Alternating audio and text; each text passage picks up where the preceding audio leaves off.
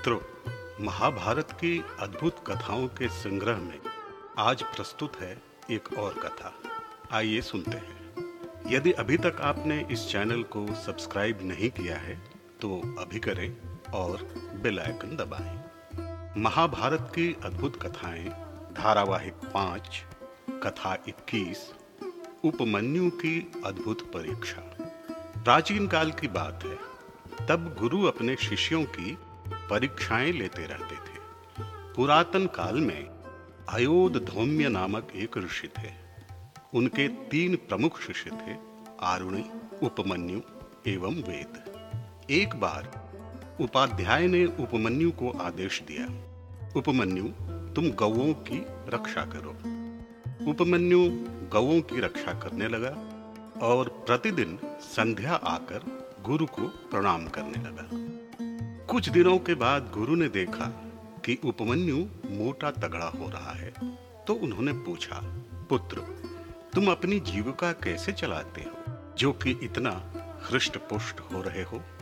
उपमन्यु ने कहा, गुरुदेव, मैं भिक्षा से निर्वाह करता हूँ, उपाध्याय ने कहा, मुझे अर्पण किए बिना तुम्हें भिक्षा के अन्न का उपयोग नहीं करना चाहिए, उपमन्यु ने कहा, जी गुरुदेव, और वह अपनी भिक्षा गुरु को अर्पण करने लगा।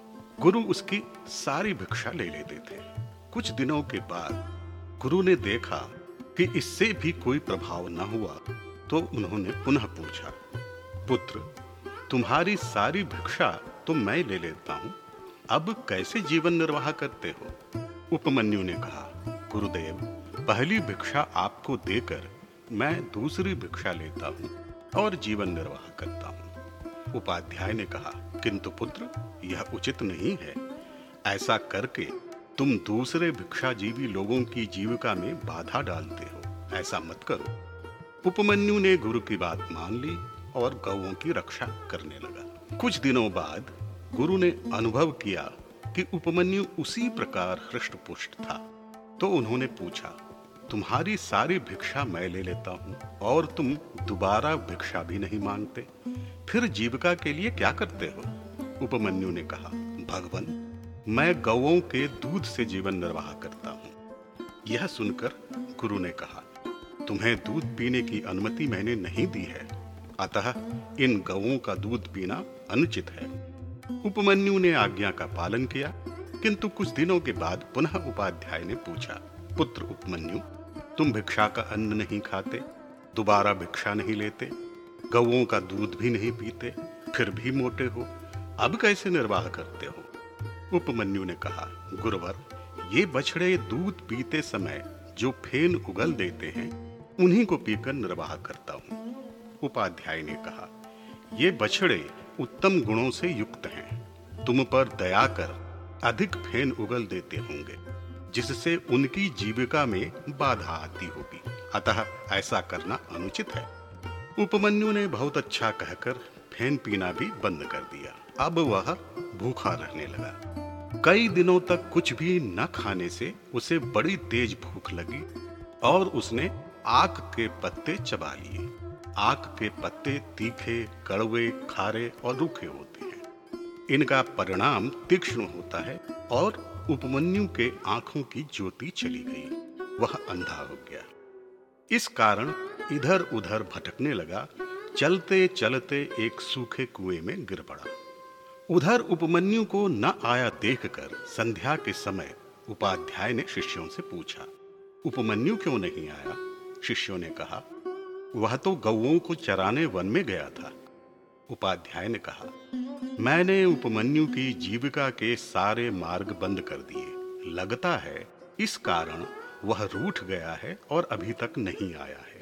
हमें चलकर खोजना चाहिए। उसके बाद उपाध्याय अपने शिष्यों के साथ वन में गए और उपमन्यु को पुकारा। गुरुजी का स्वर सुनकर उपमन्यु ने उच्च स्वर में कहा, गुरुजी, मैं कुएँ में गिर पड़ा हूँ। उपाध्याय ने पूछा, वत्स, तुम कुएँ में कैसे गिर पड़े? उपमन्यु ने कहा, तीव्र भूख को मिटाने के लिए मैंने आग के पत्ते चबा लिए और अंधा हो गया। इसीलिए कुएँ में गिर पड़ा। उपाध्याय ने कहा, वत्स, अश्विनी कुमार देवताओं के वैद्य हैं। तुम उनकी स्तुति करो, वे तुम्हारी आँखें ठीक कर देंगे। तब उपमन्यु ने अश्विनी कुमारों की स्तुति करनी प्रारंभ कर दी। बड़ी देर तक स्तुति करते रहने पर अश्विनी कुमार उससे प्रसन्न हुए और उसके पास आकर बोले, उपमन्यु, हम तुम्हारी स्तुति से प्रसन्न हैं। यह तुम्हारे खाने के लिए पुआ है। इसे खा लो। उपमन्यु को इन घटनाओं से अनुभव हो चुका था कि गुरु को निवेदन किए बिना कुछ नहीं करना चाहिए। उसने कहा, भगवान, आपने ठीक कहा। किंतु बिना गुरु को निवेदन किए मैं इसे नहीं खा सकता। अश्विनी कुमारों ने कहा, वत्स, पहले तुम्हारे उपाध्याय ने भी हमारी स्तुति की थी और हमने उन्हें पुआ दिया था। उन्होंने तो ग्रहण कर लिया था। तुम भी वैसा ही करो, उपमन्यु बोला। इसी कारण मैं आप दोनों की अनुनय विनय करता हूँ, किंतु बिना गुरु से निवेदन किए पुआ नहीं खा सकता। अश्विनी कुमार बोले, वत्स उपमन्यु, हम तुम्हारी गुरु भक्ति से प्रसन्न हैं। तुम्हारी आँखें ठीक हो जाएँगी और तुम कल्याण के भागी भी होगे। अश्विनी कुमारों के ऐसा कहते ही उपमन्यु की आँखें ठीक हो गईं। उसने उन्हें प्रणाम किया। और अपने उपाध्याय के पास जाकर उन्हें सब कुछ बता दिया। उपाध्याय बड़े प्रसन्न हुए और आशीर्वाद देते हुए उन्होंने कहा, अश्विनी कुमारों का कहा सच होगा, तुम कल्याण के भागी होगे। मित्रों, शिक्षा यही है कि गुरु के बताए मार्ग पर ही चलना चाहिए, तभी कल्याण संभव है। फिर मिलते हैं एक और अद्भुत कथा के साथ। आपका कल्याण